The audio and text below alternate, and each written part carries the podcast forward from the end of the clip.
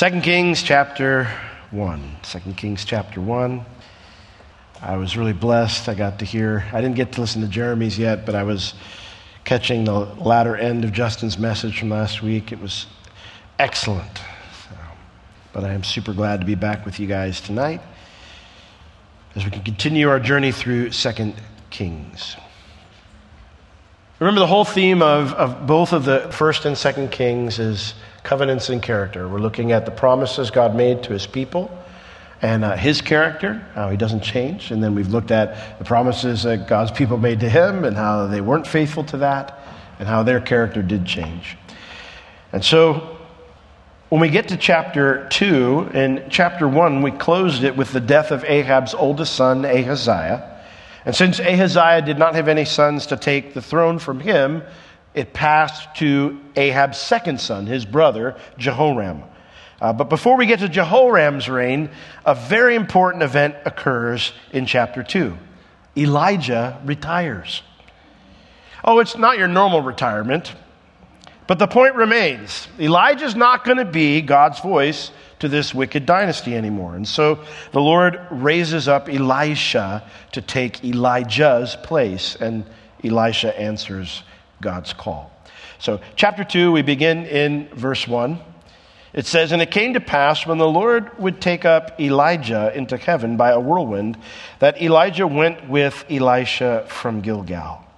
And Elijah said unto Elisha, Tarry here, I pray you, for the Lord has sent me to Bethel. And Elisha said unto him, As the Lord lives, and as your soul lives, I will not leave you. So they went down to Bethel.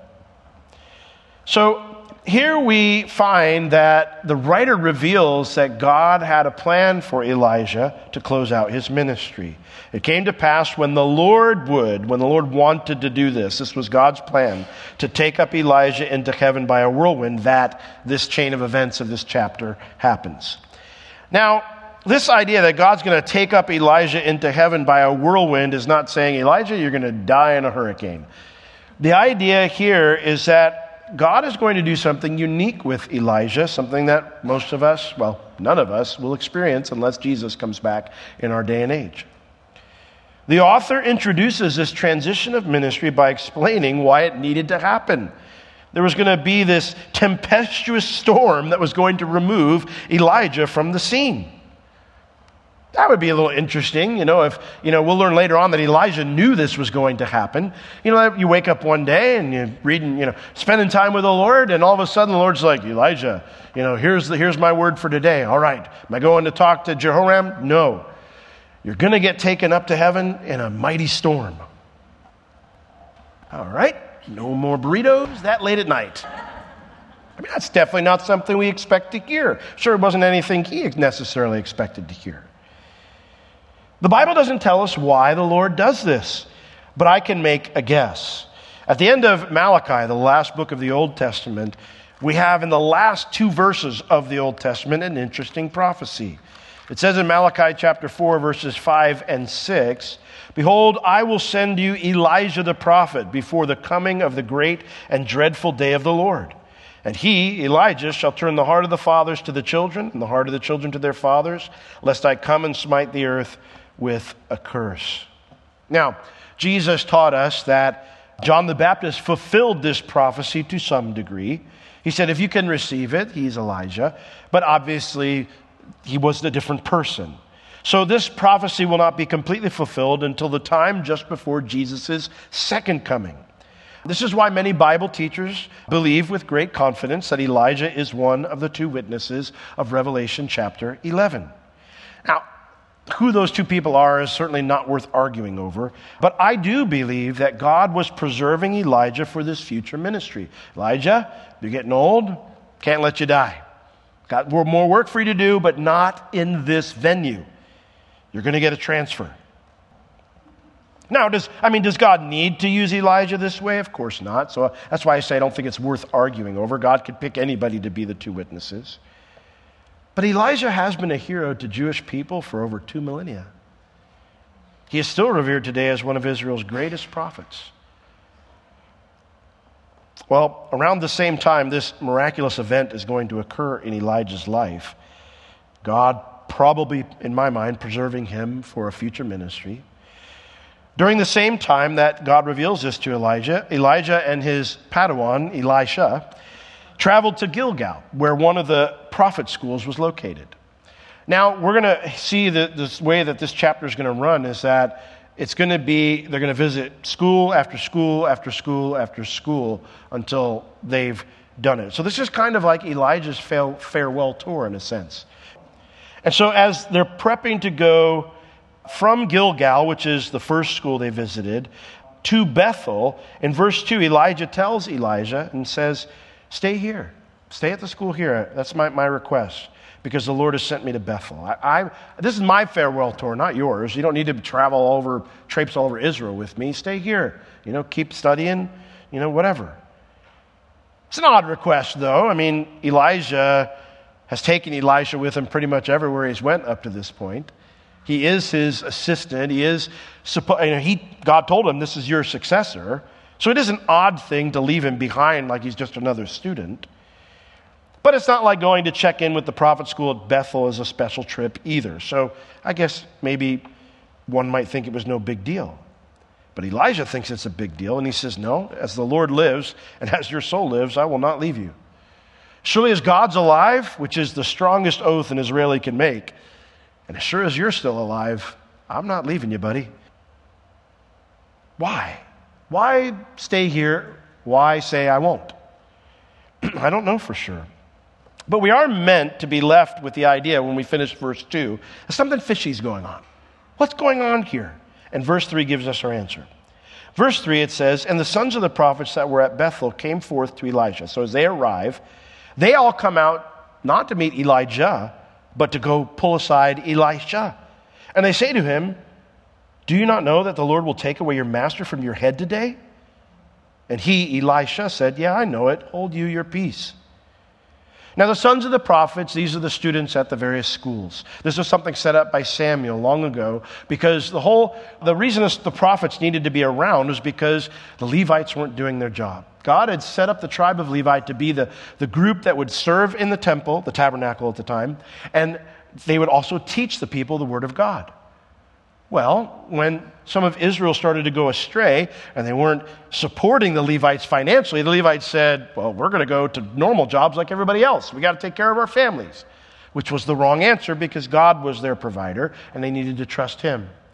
So, the problem got worse as people were being disobedient to the Lord. The, you know, the Levites abandoned the ministry of teaching, and so now the word of God isn't out there either. And so Israel was just getting to this place or when Samuel became the judge, the judge before him had been a man named Eli, whose own sons were just vile people. And so he set up the school of prophets to learn how to teach, to speak forth God's word, to instruct the people in the law of God, and then to travel throughout Israel to do so. Well, these students at the school, they come out to meet Elijah and said, don't you realize that your master is going to be taken away today? I mean, this is it. This is the farewell tour, man. Why are you walking in here and you're not a mess?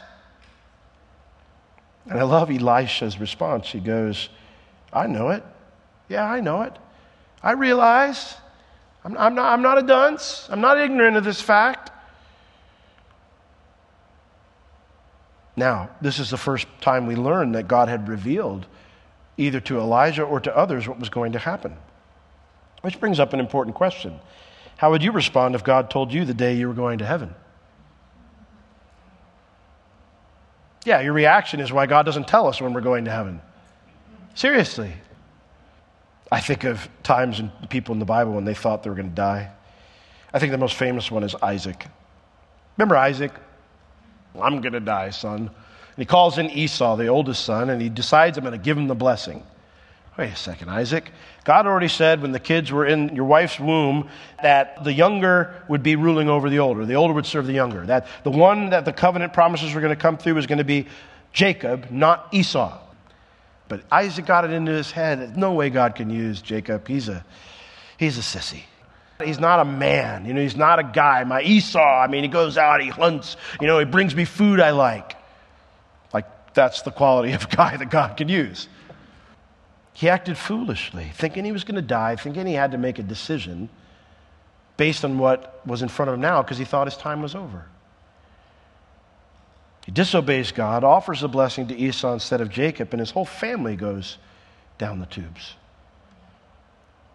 Truth is, he didn't die for another 20 years. All his worrying was for nothing.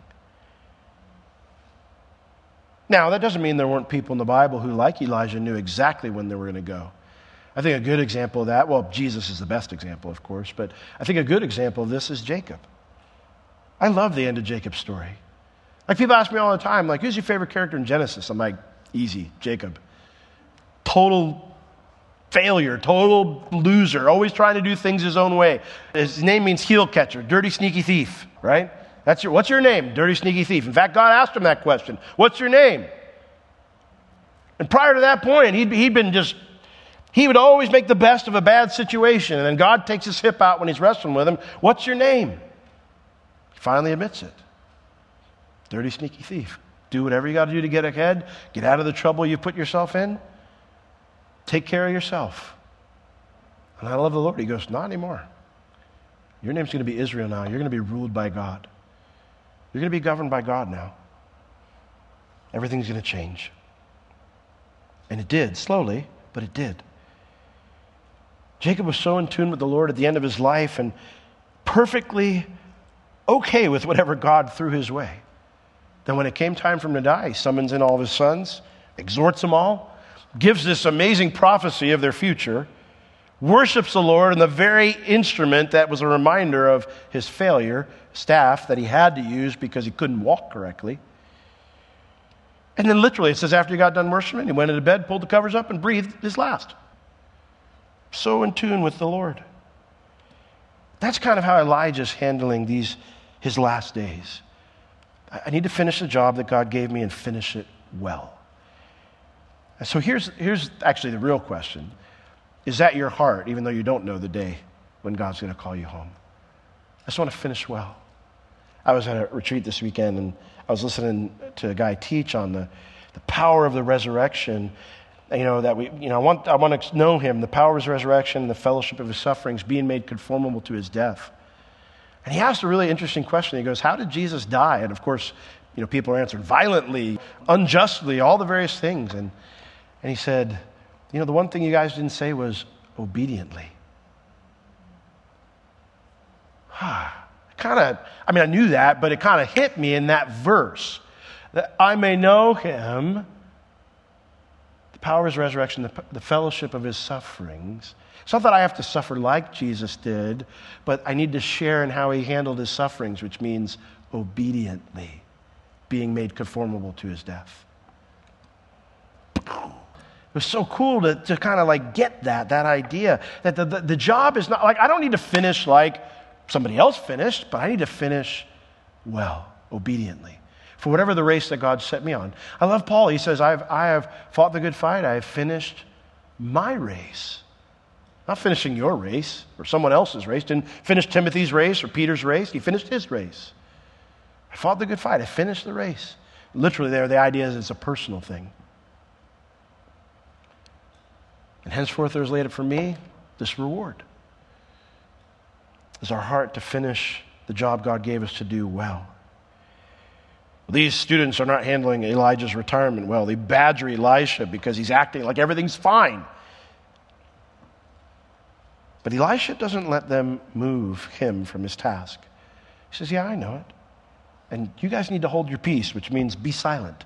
Stop talking like that. Everything's going according to God's plan. Sometimes we panic because our heroes retire or die. What are we going to do? Who will we follow now?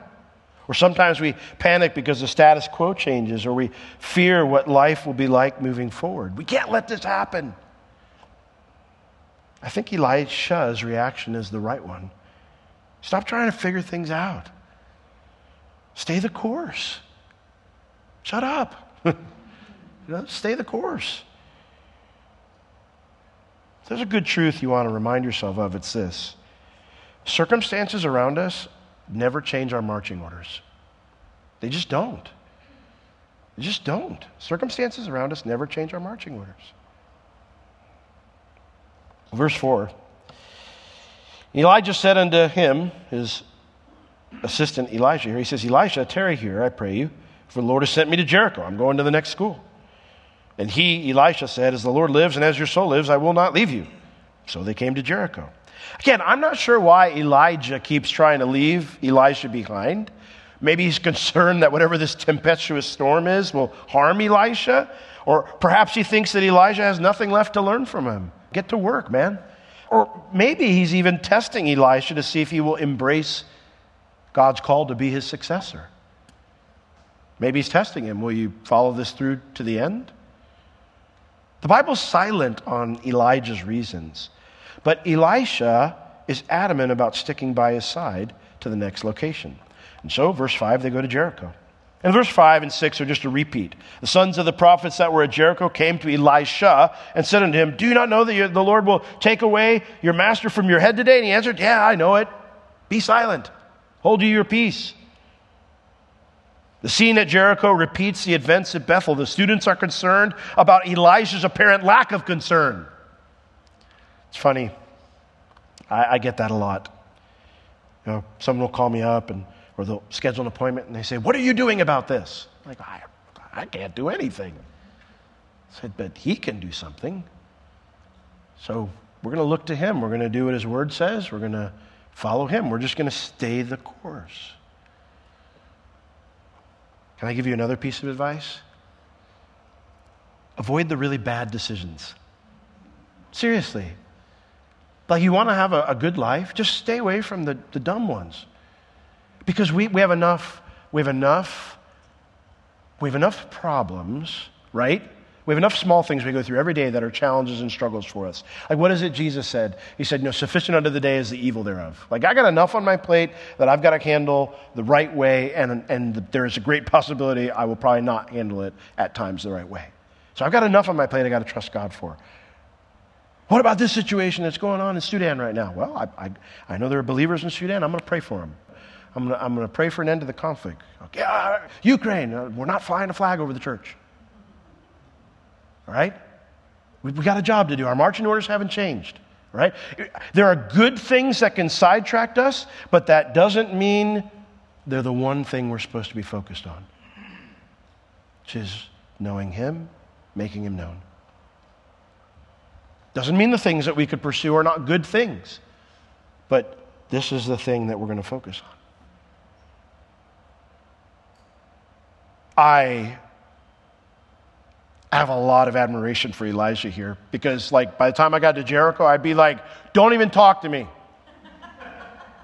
I mean, I've been to three schools already, and all y'all just lost your mind. You remember when Moses became frustrated with God's people and he struck the rock? Why did he do that? He did that because he became tired of the repeated whining. He grew frustrated with the people's slow growth in trusting God. A leader can't do that and lead well. Because God is not frustrated by our slow growth or our repeated struggles. Isn't that a funny thing? Because we go to the Lord and we're like, oh, I can't even pray because, you know, I did it again. You know, I, I had this failure again. I can't even read my Bible today. Like, like God is frustrated with us. Like he's like, no, Will, you know, I, I, mean, I, I just had higher expectations for you. No, no, I'm, you can pray all you want today, but I'm not answering anything. Not until you fix this situation. Come back and talk to me next week. No. The Lord's like, come, come. I, I know you blew it again. Like I've never come to the Lord and poured out my heart, confessing my sin to Him, and Him just be like, yeah, I don't want to hear it. I'm really frustrated. Like you, this has been going on for like two weeks. The problem is, is sometimes it's years. The battles that we go through sometimes. He sympathizes. He, can, he is not a high priest who cannot sympathize with our weaknesses. Because he was in all points tempted like we are. Now, the cool part is, we talked about it this morning, he never sinned. So there's a promise of victory if we just keep walking with him. Because that's what the enemy tries to do. He says, no, no, no, no, no. God's frustrated with you, can't go to him anymore. You're going to have to fix this on your own first. And of course, what does that do? It puts us in that repeated cycle of trusting ourselves, leaning on our own understanding, and so our paths aren't straight and we fall on our face. The Lord says, Come. Come unto me, all you who are weary and heavy laden, I'll give you rest for your souls, right? He doesn't say, Come if it's not the seventh time you've done this. Come unless it's the 14th time you've done this. God is not frustrated by our slow growth, our repeated struggles. Therefore, a leader cannot become frustrated by people's slow growth or repeated struggles. You know, God loves us when we struggle. He bends close to help, He inclines His ear. He is full of compassion and patience. In 2 Timothy chapter 2, verse 24, you know, Elijah's going to be a leader. And, and this is a requirement for pastors in 2 Timothy 2.24, but the principle applies to anyone who's in leadership. It says, and the servant of the Lord must not strive. The word there means to quarrel. Don't start a fight with people. How many times have you come forward for prayer about this? It's got to be like the 18th time. When are you going to get it right? Don't pick a fight with people. No, the servant of the Lord must be gentle unto all men, ready to teach, ready to give the lesson again. What happened?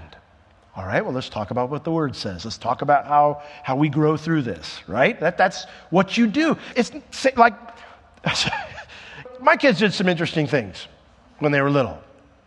One of them had a fascination with poisonous substances whether it be makeup or cleaning supplies, whatever, things that you should not ingest. But they had this curiosity tick about them that they were constantly finding things no matter where we put them. And then we're on the line with poison control or whatever it is. What do we need to do? It's frustrating as a parent because you want them to be okay. But like you, you, don't sit down with a two-year-old and, and, just be like, "You're the dumbest person ever." I mean, every time we talk about this, why do you think we put them up there? You know? no, you sit down and you go, "Hey, listen, you can't do this. This is bad for you. You're going to get sick. Do you like being sick? No. Okay. Well, then let's not do this again. Okay. No, and then you're back again two weeks later. And hopefully, at some point, they learn not to put their finger in the thing you're not supposed to put your finger in, not to touch the thing you're not supposed to touch, right? That's the hope. We had another child like to color on their, their arms all the time. And, you know, what do you do? We say, listen, you can't play with the markers, all right? You can't, you're out, you're out. It's done. It's like the fourth time you've colored on yourself with markers, you're out. Go find somewhere else to live. But we act like the Lord will do that with us sometimes. Now, sometimes you got to discipline, like with that particular child. the markers got thrown out, and there was a huge tantrum as she watched the markers go into the trash can. Thought we destroyed her entire life.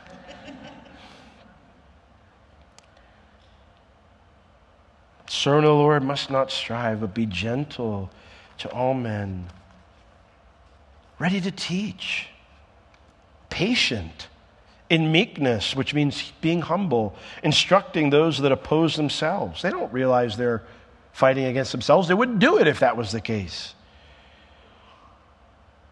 And here's the goal if God perhaps will give them repentance to the acknowledging of the truth, and that they might recover themselves out of the snare of the devil who've been taken captive by him at his will. If you aspire to be a leader, you must not become frustrated with God's people's slow growth or their repeated struggles. Christian leaders are not whip crackers driving God's sheep ahead of us. Yeah, yeah. You, you ever see sheep pulling like a, a, a, like a? I go up to St. Augustine with my wife every once in a while and see the horses pulling the carts, uh, the little carriages. I've never seen sheep pulling any. Never seen a guy up there going. You don't do that with sheep. We lead from the front. Going deeper with Jesus ourselves first, and then beckoning for others to join us. This way, come this way. When God's sheep are hesitant, we teach, we exhort, we correct, we come alongside. We love through it all, just like Jesus loves us through it all. If your idea of Christian leadership is, you know, telling your kid or your wife or those who attend your Bible study and going, that's where you need to go, you should be over here. You signed up for the wrong job. Because your job is to get over there and be like, come here. Come, here, let me show you how to get here. And grab their hand and you help them get there. Isn't this great? And then you, you go further and then you help them get there with you. That's how we lead. That's how Jesus leads us. Shepherds lead their sheep, they stay the course. They go find the sheep when they're astray, they bring them back home. And then they repeat that process over and over and over and over. Well, in verse 6, it says, Elijah said unto him, Tarry, I pray you here, for the Lord has sent me to Jordan. And he said, As the Lord lives, as your soul lives, I will not leave you. So the two went on. So Elijah again tells Elijah to stay, but we already know how that's going to go. Elijah follows him, and they head towards the Jordan. There's no more schools to visit. The Jordan River is due east of the city of Jericho, but there's no school that direction which means this is the end of the farewell tour. So, verse 7 And fifty men of the sons of the prophets went, and they stood to view afar off. The Jordan River is only about five miles from Jericho. It wouldn't be a, a long journey, it would take less than two hours. Uh, to accompany uh, the two of them there. But it says they, they watch from afar off. They don't go all the way to the river, but they do stick around to see what happens when he gets to the river. Verse 8. And Elijah took his mantle and he wrapped it together and he smote the waters and they were divided hither and thither so that they too went over on dry ground. I mentioned this earlier in 1 Kings, but Zechariah 13:4 implies that the prophets wore like a special cloak as a sign of their role, that they were a prophet in Israeli society. Zechariah 13:4. I have to bring this up because, well, we'll talk about it in a second. But let me suffice, suffice it to say this first. There was no power in the prophet's mantle. Okay, it's not like when you graduated, you know, they went into this safe that was like glowing and they, they opened it up and reached in and said, Here's your mantle. And it was like sparkling and floating in the air. There's no magic mantle, okay? There was no power in the mantle, just like there was no power in Moses' staff. But just like Moses' staff was a symbol of his position, the mantle was the symbol of the prophet's position. And so, just as God told Moses to stretch his staff over the Red Sea to part it, God must have told Elijah to do that with his cloak. And so, he wrapped, literally rolled up his cloak, and then he smacked the waters with it, and they divided. The waters went one way and the other way, and then they walked over on dry ground. It's the same miracle Moses oversaw when the Egyptians had trapped the Israelites, remember? He put his staff over the Red Sea, and boom, water went this way, this way, and they walked through on dry land. Joshua oversaw this kind of miracle when Israel invaded the promised land. And so this is now the third time we've seen a body of water parted and they walk on dry ground. It always makes me chuckle that people try to explain these miracles away through the use of, like, somebody dammed the water you know, and it just happened to be at the same time, or weird weather patterns blew the water back. Or by saying, well, the body of water was very shallow. I love the, the kid who, uh, the story about the kid who was in school and the, the teacher was telling him, you know, listen, you know, the place where the, the, um, the, uh, uh, the Israelites crossed the Red Sea. It was really not the Red Sea. It was a sea of reeds and it was only like two inches deep. And, and the kid goes, Really? He goes, That's amazing. And the guy goes, Why? That's not a miracle. He goes, God drowned the entire Egyptian army in two inches of water. It always tickles me that they, they try to make this like not a miracle. I, I always say, well, I don't care how deep it was. How did it automatically become dry? All three times. In every way, any way you want to cut it. This is a supernatural event, a miracle from the Lord, not a natural occurrence. Water stopped flowing and the ground was dry so that the passage across would be safe. This is only a problem if you don't believe God is omnipotent or that God is not involved in our lives. The Bible teaches those, both of those things are true. If you believe that, then everything else is easy. Well, I am totally sure this had a powerful impact upon the students. I don't think I would ever forget seeing something like this. Say, how come we haven't seen the water parted? It only happened three times in literally like 1,500 years of history. I believe God is all powerful, and I believe He is actively involved in His creation. And maybe I haven't seen the water parted, but I have seen God do the impossible too many times for it to be a coincidence. Too many times. And that's just my life. That's just my little anecdotal evidence that I have. Therefore, I believe in the mighty power of prayer, far beyond my ability to solve a problem.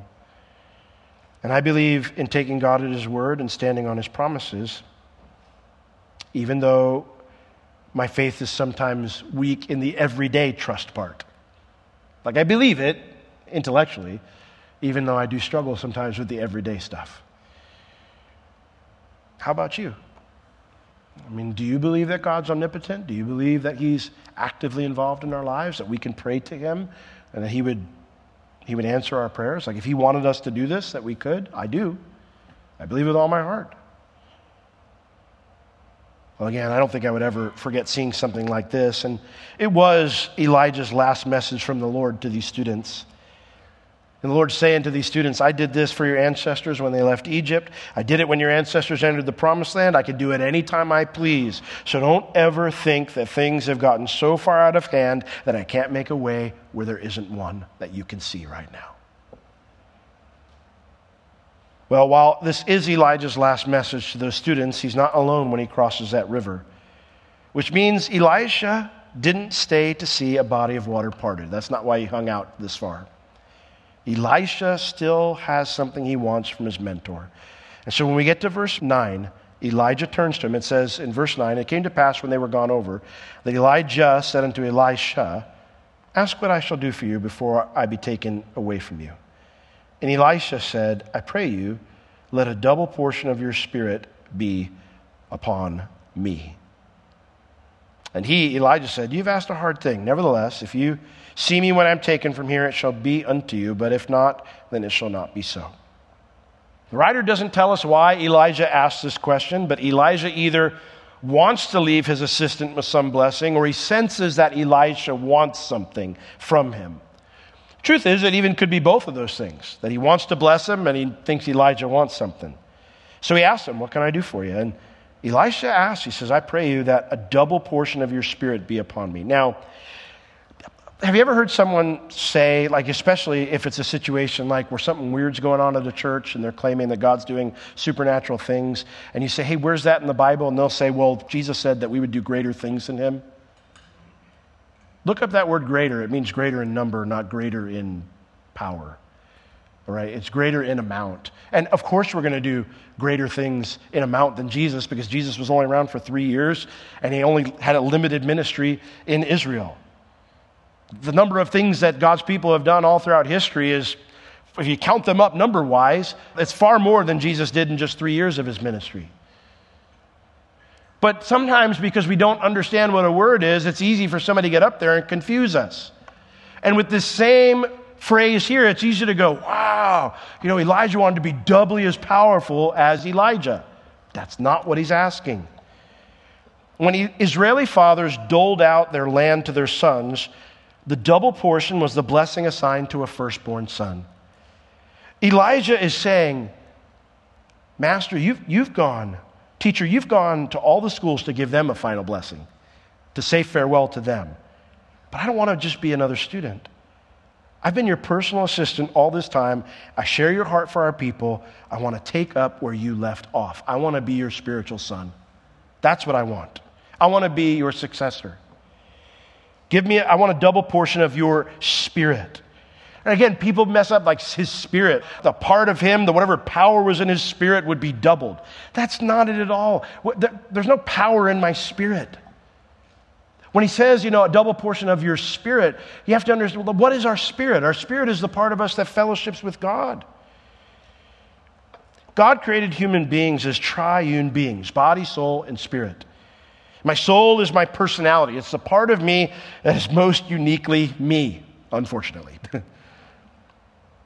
That's why you can have twins who are nothing alike aside from their body appearance. Different soul. My spirit is the part of me that fellowships with God. It was the part that died in Adam and Eve when they sinned in the garden. And it's the part of me that is dead before I came to Christ.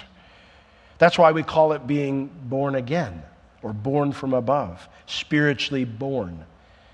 I don't get a new soul when I'm saved. I don't get a new body when I'm saved immediately, at least. But my spirit is revived so that I can know the Lord now. I can fellowship with him again. What Elijah is saying here is, I, I want to know and hear from God like you have. I want to serve God like you have. I want to be your spiritual son in a more unique way than just being your student.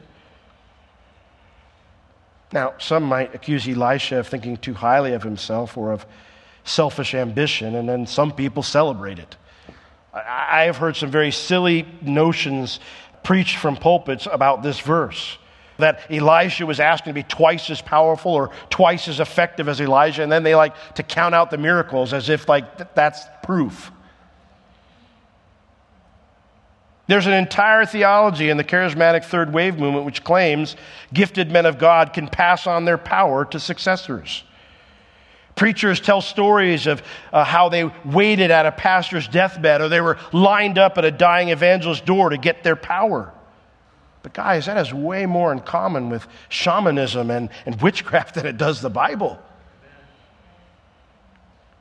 And to be blunt, it reeks of selfish ambition. I, I was, don't do this. Don't go and search this. But I was, I did that. I was looking, I was trying to learn more about an individual who was an evangelist in the past. And all of a sudden, all these teachings popped up about these guys who claimed that I got his mantle. And they talked about how they were all lined up at the door to the house so that when he died, they would rush in and try to get objects that he like were important to him and whatever, and then that would then they would get the power. Like the Lord's up there going, all right, well, if you want it, you better you better knock everybody else out of the way to get it. Like it's like the, the flower bouquet at like a wedding or whatever, you know? So you're tackling somebody. It's like, no, the power's mine. I'm going to be the next Billy Graham. Reeks of selfish ambition. In fact, what's interesting is the only time in the New Testament we see a person ask the apostles for their power is when Simon the sorcerer offers to pay Peter and John for the power of the Holy Spirit. And that was not a good thing. Power is not transferred through contact or proximity or being the first person to be around when someone dies. 1 Corinthians chapter 12, verse 11, it tells us that the Spirit of God distributes the gifts of God as He wants. You, it's not about, oh, I just, you know, I got the, I was the first guy in when he breathed his last, you know, and I, I sucked in the air and there it came in. I say this because I've heard people describe it that way. It's the Lord who chooses. And that's why Elijah tells his assistant that his request is a hard one. He says to him, He says, What you have asked is a hard thing, a difficult thing. Deuteronomy chapter 1, verse 17 describes this about another difficult thing. It says, Oh, it talks about when Moses, when he sets up these judges and they're supposed to hear matters, and he says, Listen, if it's too hard for you, bring it to me. That's what the same word here is. It's if this is a, this is a difficult thing. And the reason it's difficult is I can't give you what you're asking for, Elijah. It's not my decision. Elijah wasn't in charge of who God called to succeed him. But I do think the reason that Elijah gives the answer he does is because the request wasn't a surprise to him. Because remember, God had already told Elijah that this young man would be a successor. 1 Kings 19, verse 16, he says, Go anoint Elisha to be your in room of prophet after you. So he says to him, he says, Listen, it's up to the Lord. And then he gives his final message from God. He says, If you see me when I'm taken from you, then you're the guy. But if not, you're not the guy. That didn't mean Elisha couldn't blink. Or that he had to make sure he was the only one to see Elijah be taken away or like be split. like just some dude, you know, walking with his pack and he's like, whoa, that's amazing. Now I'm a prophet. Stay away from silly teaching. I can't ever imagine a bunch of people clamoring to be the last person to see a prophet die being the type of character God's looking for in a leader. Verse 11 came to pass as they still went on and talked that behold, there appeared a chariot of fire and horses of fire and parted them both asunder, and Elijah went up by a whirlwind into heaven. And Elijah saw it. And he cried out, My father, my father, the chariot of Israel, the horsemen thereof. And he saw him no more, and he took hold of his own clothes, and he rent them in two pieces. Got what he asked for, but his heart was still broken. I wonder what the conversation was about while they walked. It's like a couple times you read in the Bible, it says, oh, and they talked. And you're like, what did they talk about? Can't wait to get to heaven and find out. If I had to guess, it was two people who love the Lord enjoying each other's company for the last time. But while they're having this conversation, God interrupts it. Behold, which means, you know, boom, all of a sudden something happened. There appeared a chariot of fire, horses of fire. Ezekiel chapter 1 explains that God sits on a chariot throne wreathed in fire. God's throne is not immobile. The kings back then, they would have chariot thrones sometimes. God's throne is a chariot throne. We see it in Ezekiel chapter 1. God is not immobile. He's not uninterested in the affairs of men. He's very involved in our affairs. Isaiah 66 15 says that God employs chariots and horses of fire in battle. Even though I can read all that, I still don't fully understand what that means. Like, I have lots of questions. Like, are the chariots empty? Because they're just horses and fire, chariot, fiery chariots? Are they being driven by angels? Or are the horses angelic type beings? Like, what, where, when did these horses get made? I don't know the answers to those questions, but for now, all we need to understand is that a fiery chariot pulled by fiery horses descends upon them, and I don't care if you're ready or not. When that happens, you're going to duck. And so it says it parted them asunder. It, it, it, means they, they separated, they spread out. Basically, Elijah went one way and Elisha went the opposite way, ducking away from this. But as they went there, they dove in the opposite directions. It says a windstorm followed in their wake, and it was the windstorm, the whirlwind, that snatched Elijah away. And thus, ends the Old Testament ministry of Elisha. We have spent quite a few chapters with this guy, this prophet, through all the ups and downs. The Bible says he was a man just like us, but one who did great things because he trusted the Lord's word. You know, the, some people say, oh, I could never make the heavens not rain. I don't think the question should ever be, could I make the heavens close off rain? Rather, it should be, am I being obedient to what God's word has told me to do? Because that's what God's word, the message God gave to Elijah was do that. So that's what he needed to be obedient to. So are, are we being obedient to what God has told us to do in his word? Because the truth is, we can all follow in Elijah's footsteps by doing that, whether you're raising someone from the dead or you're loving your wife like Jesus loves the church. And while Elijah is in heaven now, this does not end his ministry because even if he's not one of the two witnesses in Revelation 11, we see Elijah alongside Moses. They both appear to Jesus on the mountain where Jesus was transfigured. And they spoke with Jesus about his coming death on the cross. And so, again, I personally believe that Moses and Elijah still have a role to play as the two witnesses of Revelation. I think that is more evidence that they still have ministry to do. Some say, well, the second witness is probably Enoch since he's the only one besides Elijah to be taken to heaven while he was still alive. And that, of course, is possible. But Moses and Elijah are the two most revered people to Israeli society. Enoch's not an Israelite, he's not. Elijah represents the prophets, Moses represents the law. And I do find it interesting that God didn't want anyone doing anything with Moses' body after he died. There's that little obscure verse in Jude, verse 9, where it says that Michael the archangel and Satan were arguing over Moses' body. It's like one of those things the Bible just throws out, and it's like, have fun with that. I'm not saying anything else. It's like, you know, John, when he's writing, he's like, yeah, you know, there's this thing called a sin unto death. You all know what that means. We move on. I don't know what that means. It's a couple of times the Bible does that. I do find it interesting. So, God apparently wants Moses' body for something. So, well, as you can imagine, this event had to be traumatic for Elijah to see. And when we look at his reaction, that's what it seems like. He saw it. I mean, that was his answer to his prayer, right? And yet he's heartbroken. He cries out. The word there, cry, it's in the, the intensified verb form in the Hebrew. It means to, to raise a cry of wailing. My father, my father. Elijah had a family, but Elijah had become like a father to him, and now he's gone. He calls him the chariot of Israel and the horseman.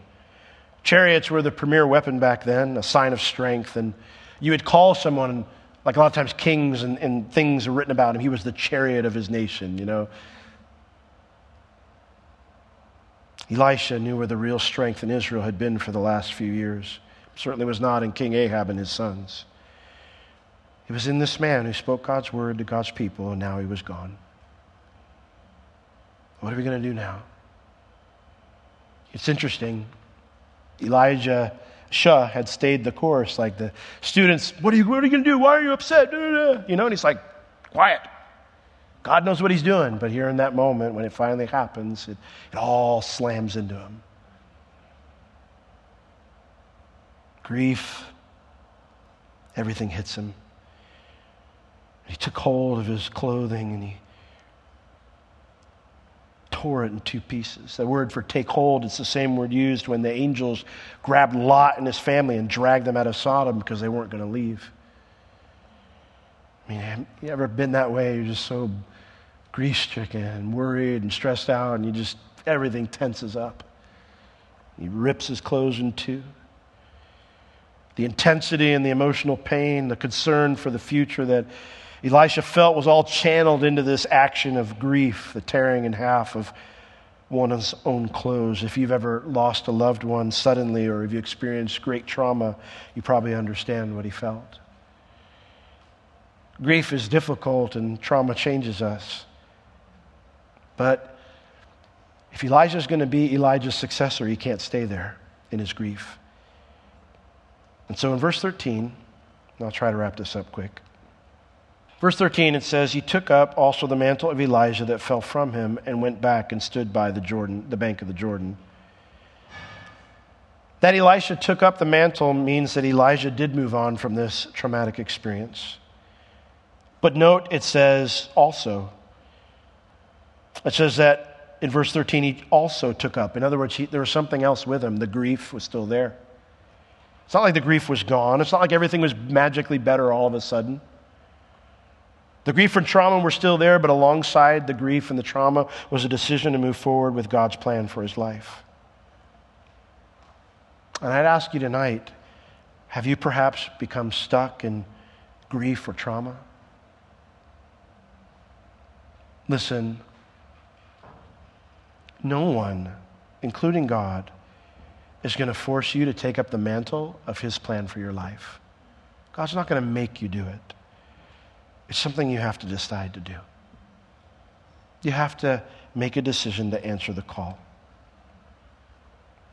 And so, what is God's plan for your life? And are you answering that call? If you don't know God's plan for your life, that's okay, but you should set a time, some time to seek Him, right? Set aside daily time to just ask and say, Lord, just show me what the next step is. What's the next step in the plan? Because God doesn't hide those things from us. Our problem is either we don't like the answer, we don't like the plan He has for us, or we refuse to invest the time required to ask Him. So I would encourage you don't do either of those things. Set aside time if you don't know. And if you do know God's plan for your life, well, are you doing it? And if not, what's holding you back from doing so? Let's all stand. We didn't do verse 14, but we'll get to that next Sunday night, God willing. Let's pray. Lord, we thank you so much for real human stories like we read tonight. Real people just like us, walking through life just like us, dealing with challenges and struggles just like us. And Lord, we may not experience a chariots of fire and horses on fire and a whirlwind catching us away, but Lord, you have a plan for us just like you had for Elijah and Elisha. And Lord, we don't want to miss that lesson. I don't want to miss that lesson. So, Lord, would you speak to every brother and sister here tonight who maybe doesn't know what, what you want them to do with their life? Would you give them insight as they seek you daily and just set aside time to do that? Would you show them what that is and help them to be rested in that. We sang that song, Jesus is better than anything. That they'd rest in that, that knowing you is enough, so whatever you call us to do, we should be okay with. And then, Lord, if there are some here tonight who are, they know what you've called them to do, but they're just not doing it because of, well, maybe it is grief or trauma, or maybe it's past failure, or maybe it's fear. Lord, I pray that you would remind them that your gifts and your calling are without repentance. You don't remove them, Lord and that we can always come back to you and say, Lord, where do I pick this back up again? In Jesus' name we pray. Amen.